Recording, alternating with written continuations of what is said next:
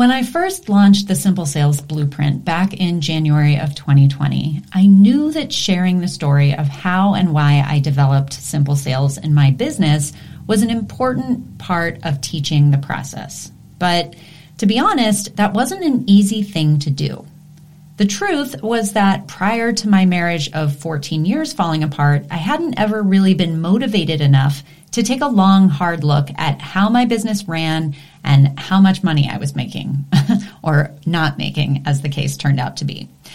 My divorce really was a catalyst for the whole process that led to me developing the Simple Sales system. But talking about personal things like divorce isn't really something that comes easily for me, even when I'm just with friends, and certainly not when I'm talking to a group of people that I've never met. However, over the past couple of years, I have found over and over that sharing that story has helped now hundreds of people look harder and think more deeply about their own businesses. And it's actually helped many people start to create more sound systems, whether they ultimately need those to weather some sort of personal situation like a divorce, or whether it's just so that their business runs better for them and is more profitable and sustainable. And if those kinds of results are what I can get just from stepping out of my comfort zone and doing some, you know, personal sharing, well, I am one hundred percent here for it. And so is my guest today. Cassidy Parker-Smith has her own story that she is going to share of personal circumstances that forced her to make some hard changes and choices about her own business. And I know that what she has to share is going to be a huge inspiration to you. It certainly has been to me. So without further ado, let's cue the music. Welcome to This Can't Be That Hard. My name is Annamie Tonkin, and I help photographers run profitable, sustainable businesses that they love. Each week on the podcast, I cover simple, actionable strategies and systems that photographers at every level of experience can use to earn more money in a more sustainable way. Running a photography business doesn't have to be that hard. You can do it, and I can show you how.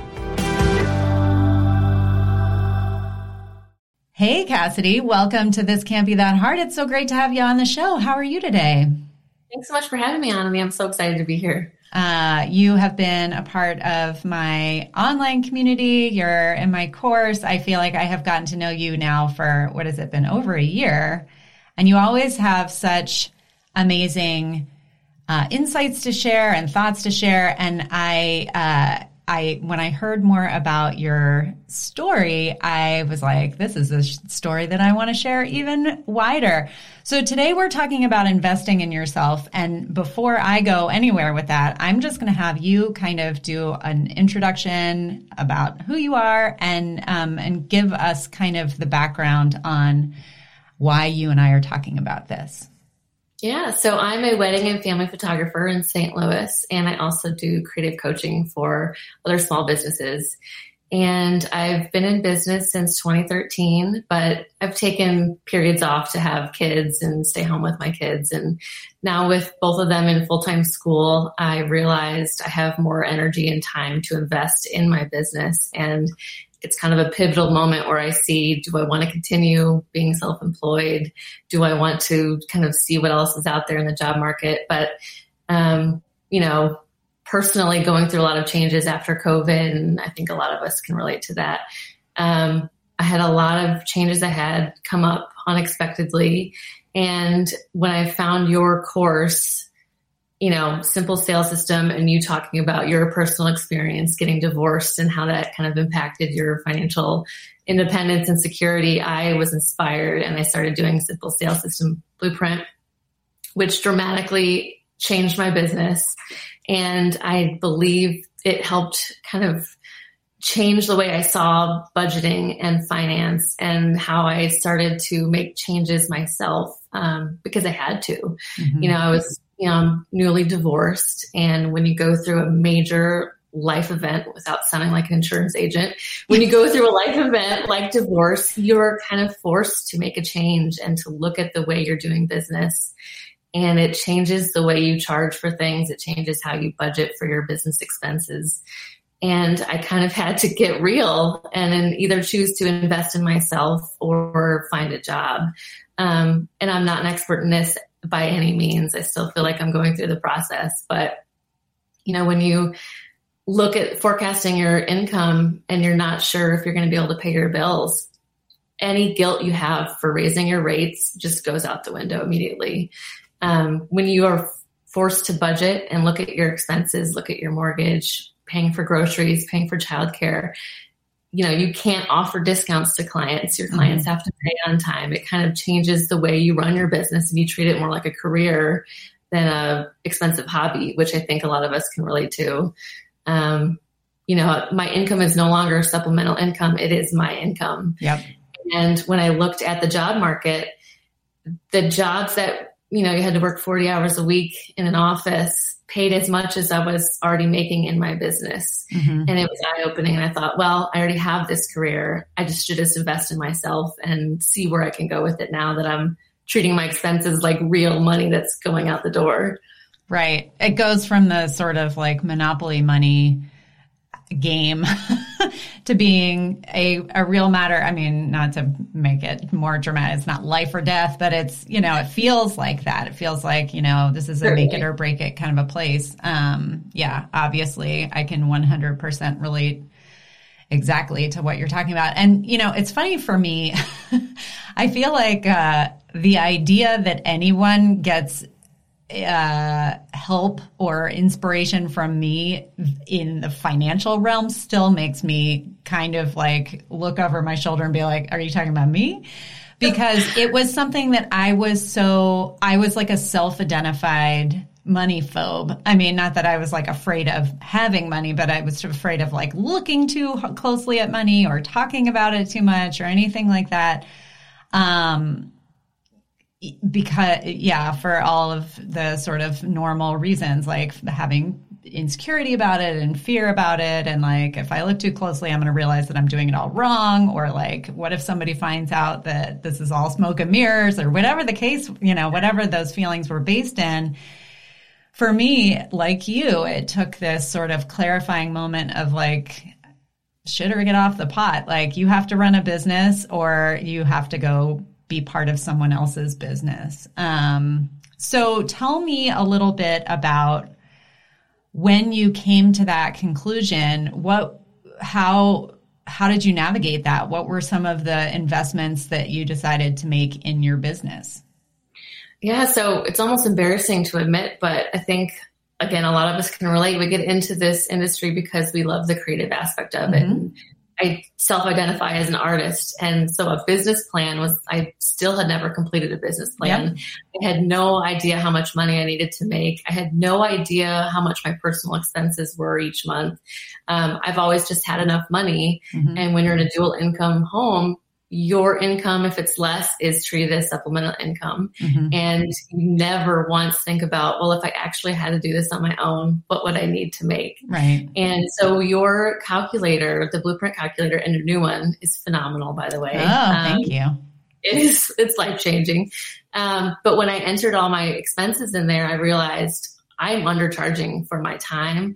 I I know exactly how much I can get in terms of business. I know how much I can work and still have the balance that I need with my kids. Um, and I was undercharging so much. And you kind of have a little bit of, you know, comparison with people in your industry and your region. Sure. And I was charging what I thought we all charged, mm-hmm. which again, doesn't pay your mortgage. It doesn't mm-hmm. pay for groceries. So I went through all of my expenses. I now have a five minute daily budget where I go in every morning, drink my coffee, and I add every expense that I had the day before into my Excel document. I had paid someone to help me create a custom one. So I know exactly how much money I've spent. I know exactly when money is coming in or not coming in. And it completely changed the way I treated my business. And I will make sure that I pay myself first before I spend money on anything that's not absolutely necessary, personally or professionally. So, you know, going through all of those expenses, it is, it it's almost painful to think back to how much money I had invested on things that weren't totally necessary before, that I could have been investing or saving for a rainy day fund right. like right now. So, you know, I'm no longer going to treat my career like an expensive hobby. And um, so going through all that was a big change. And I also did a lot of research in terms of what software to use to kind of maximize and streamline the work that I do, and kind of also treat it like a making it a better client experience for people. So, you know, I now invest in other tools that I help other photographers set up for their business as well. But um, by investing in my own marketing, that's also completely revolutionized how I'm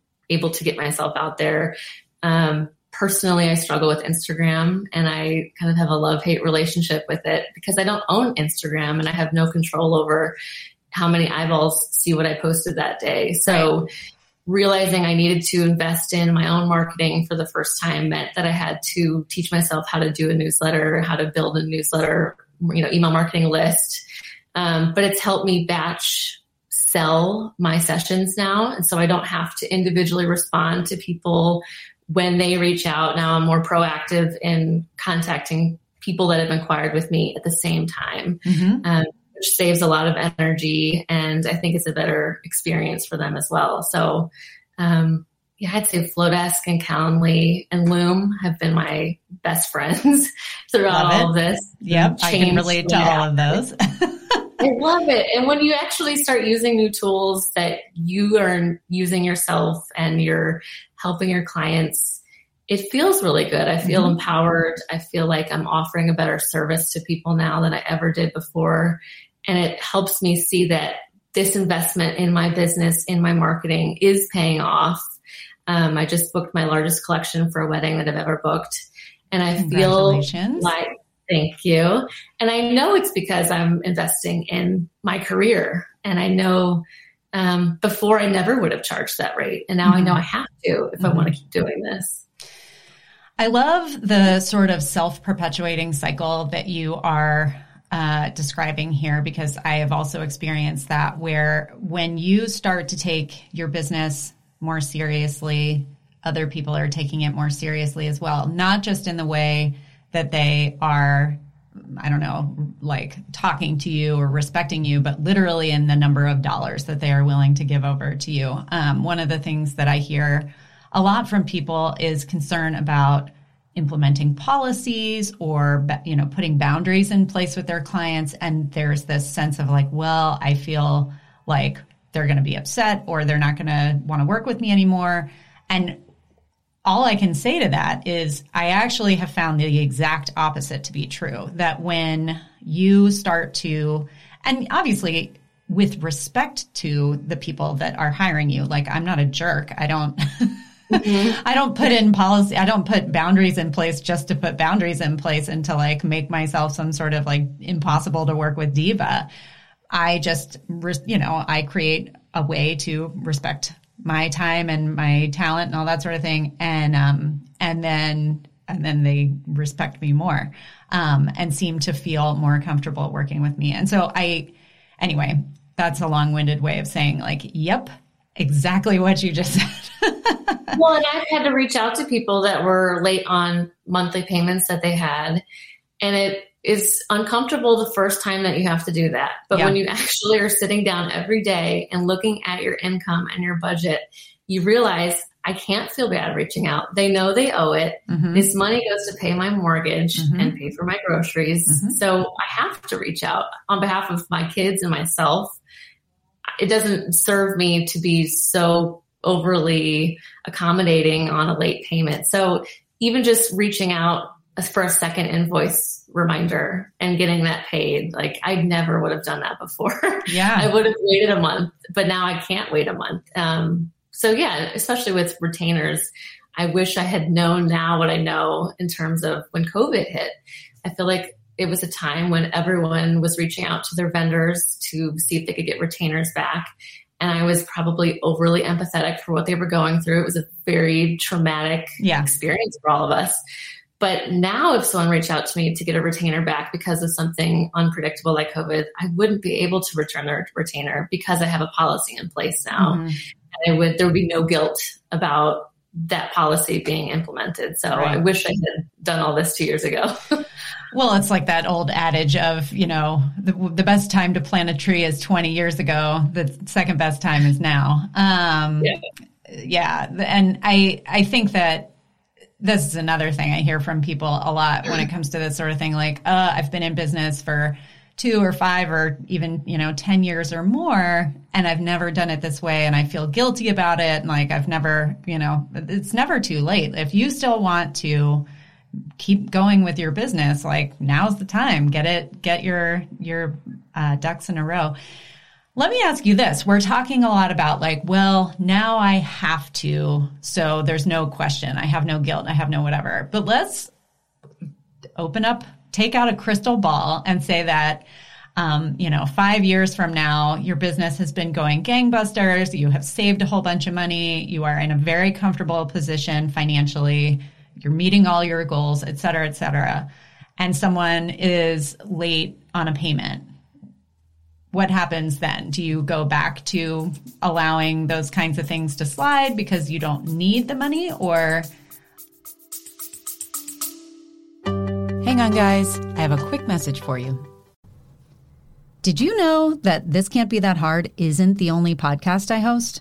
Each month, my marketing director, Dana, and I team up to bring you a fresh injection of marketing ideas and inspiration on our other podcast called The Consistency Club.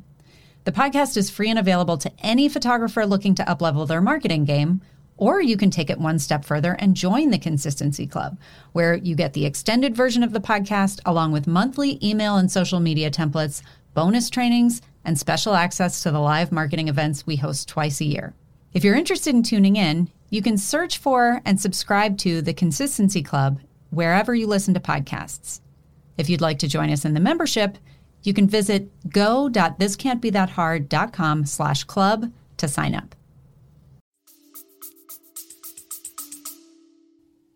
I don't think I'll ever go back to allowing my person. It's, you know, it's business. It's not personal. Mm-hmm. And if someone owes their monthly Apple phone loan, that loan company is getting their payment regardless mm-hmm. of what's going on in your personal life. And again, I'm, I'm a human being. I can be accommodating if there's an absolute crisis happening. Mm-hmm. Um, but I also know that I, I'm not in the business of personal favors. Mm-hmm. I, I don't do free shoots anymore for people. I am paying bills, and you know, that won't help me retire someday mm-hmm. if I'm so accommodating on payments. So it also doesn't have to be vicious. You know, I just send a nice reminder. I'm more cognizant of, you know, not being overly fluffy in my emails as much anymore, because mm-hmm. I do want to be taken seriously. Mm-hmm. And, you know, someday if I ever had to bring these skills to a more corporate setting, I would already be used to that policy implementation. And, um, yeah, this is not a personal business. This is my career now. Absolutely. No, you, I, I was imagining that that was what you were going to say, but that's also I, same thing, like I'm at a place where, um, in, you know, in my, uh, in my business that has never wavered. Even when I got my legs underneath me financially and was feeling more confident, it actually just made me realize how important that piece was. And the way that I look at it is the same. Like, this is not about me attacking somebody. In fact, I am looking at this. When I say it's not personal, it cuts both ways. Like, I don't take it personally when somebody is late on a payment or takes longer to choose which collection they want or whatever. If I'm having a problem that is recurring, I create a policy about it. And then once I've created that policy, I stick to it. And it's, again, like I'm reaching out to them politely with understanding. I'm a human, all of that. But um, I would rather charge what I need to charge, enforce the rules around that. And then if there is extra, be able to dole that out as I see fit, rather than have a client or, you know, somebody else dictate like, well, this is where your, this is where your um, charity money is going to go, whatever. Like, I would rather than take that money and and use it to to further whatever cause, or, you know, whatever, including if that cause is a vacation budget or something like that. So anyway, that's excellent. Well, um, the other thing that I was really excited for you to share with our audience here today, you've got such amazing strategies, not just on sort of the why you should invest in yourself and why you should take your business seriously, but you really had some great insights about how. Um, like if somebody is like, yep, I need to start thinking more about investing in my business, how would you suggest that they go about that? So I do this with my one-on-one consulting clients, and essentially it's like therapy for your business. We kind of talk through, what does your day-to-day look like? What do you struggle with? Um, where are you feeling overwhelmed? What areas of your business aren't working for you anymore? Um, and kind of help them relaunch parts of their business.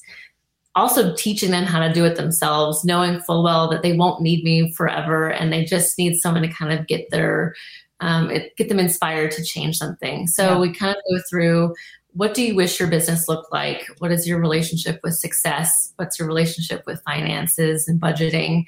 And how can your business work in a more streamlined way so that you're not investing time you don't have or energy that could be going somewhere else? So a lot of the people I work with are fellow moms who are kind of navigating, I hate the term mom guilt. I don't experience mom guilt, but I know that people have it, but kind of how to get through that in terms mm-hmm. of how much can you work? How much do you want to work? Um, and helping people come up with um, either helping them forecast what they need to be making, or helping them streamline ways to batch their marketing and sales so they can sell out a year of photo sessions in one launch versus mm-hmm. waiting for people to contact them. Um, and kind of also going through their websites to see, is your website creating a storefront experience for their clients, or is it kind of an afterthought? And for a lot of people, it is an afterthought. So right. um, I feel like I offer constructive criticism and feedback um, to help them, and not just kind of ideas that come up, like they're based in reality, they're based in actual workflows that they can do. Nice. Yeah. So the real brass tacks approach to, like, define what success and the health of your business mean, and then find ways to implement them s- such that you can stick to them over the, the longer period. Exactly. Nice. Um, and also for some people, myself included, it was, how do you build your perfect ideal timeline for work? You know, when do you sit down and work? When do you edit? Um, when do you spend time with your kids? When do you take time off to relax and re- recharge? So for some people, it's just listening to their day and then coming up with a schedule for them and helping them. Um, and these are all easy things that you can do for yourself, but sometimes having someone to confide in and share with makes it feel less lonely and a little easier to get done. Also, sometimes I feel like we need, it's almost like we need someone else to give us permission to do certain things. Um, and so when I, that to me is one of the most beneficial things of working with coaches and mentors, um, and even just peers in the industry. I feel like it's sometimes it's easier to give someone else permission to do something than it is to give ourselves permission. Um, that is amazing. And then as far as with your coaching clients, do you help advise them on sort of the order of operations when it comes to, like, okay, you're going to invest, whether investing is time or money, really, because it, it can certainly be both. Um, Do you give them like a, a map of, this is where we start, you know, this is your top priority, this is your second priority, or do you help them sort of figure that out? How does that work? I, it's different for everyone. I think a lot of people come to me with different problems mm-hmm. and a different timeline. So some people are very eager to have me come up with a plan for them, and some, um, I see them less frequently, and it kind of, I catch up to see where they're at, or we check in on Loom in between. Um, but I encourage people to make choices that are great for your business without needing my permission, but I'm there to support them with whatever they do decide. So um, for not every time will I come up with a plan for people. Sometimes I'm just helping them implement what they've come up with, um, which I find works better than, you know, you know your life better, you right. know your energy better. Um, but some people just need a little bit more hand holding, and some are able to just take it and run with it on their own, and kind of it's different every time too. Yeah. Um, and this is a question that just occurred to me. Remind me, I feel like I knew this at one point. What is your background before you were a photographer? Yeah. So I worked in a, in New York City in a fashion photography studio. Nice. So I worked my way up for seven years. I was the receptionist. Then I moved up to booker and producer, and then eventually the studio manager. So, okay. you know, it was, wish I had taken this information with me when I started my business instead of treating it like, oh, it's fun to take pictures and yep. you know, photograph weddings. But I do have a business background yeah. that I'm glad to be using now. I was going to say, just the way that you talk about it, like that is so clear that it's part of who you are. But I was just talking to another friend recently about how um, she had worked in like a specifically a marketing corporate world. And when she transitioned into running a, a photography business, like all of her knowledge, I mean, the knowledge was there, but like she didn't implement anything. So it's uh, it is great that your yours, like hers, has come full circle. And now that you're able to help other people with that, that's amazing. Well, um, why don't you give us our the punch list of where we can find you? Yeah, so you can find me on Instagram at Cassidy Parker-Smith. And I'm more frequently probably sending newsletters now than on Instagram, but um, you can also find me at Cassidy Parker Smith dot com. Excellent. I will put those links in the show notes, but Cassidy, thanks so much for coming on the show with me today. It was a pleasure as always to get to chat with you. Thank you so much, Annamie. And thanks for sharing your story. I know it does help other people. It's helped me. And I hope that even just talking about taboo things like experiencing financial changes from divorce can help someone else too that's about to go through it. That means so much. Thank you. I know, um, I, kn- I know that that is true. And I appreciate you being willing to share your story as well. Thanks, Annamie. Well, that's it for this week's episode of This Can't Be That Hard. I'll be back same time, same place next week. In the meantime, you can find more information about this episode, along with all the relevant links, notes, and downloads at this can't be that hard dot com slash learn. If you like the podcast, be sure to hit the subscribe button. Even better, share the love by leaving a review in iTunes. And as always, thanks so much for joining me. I hope you have a fantastic week.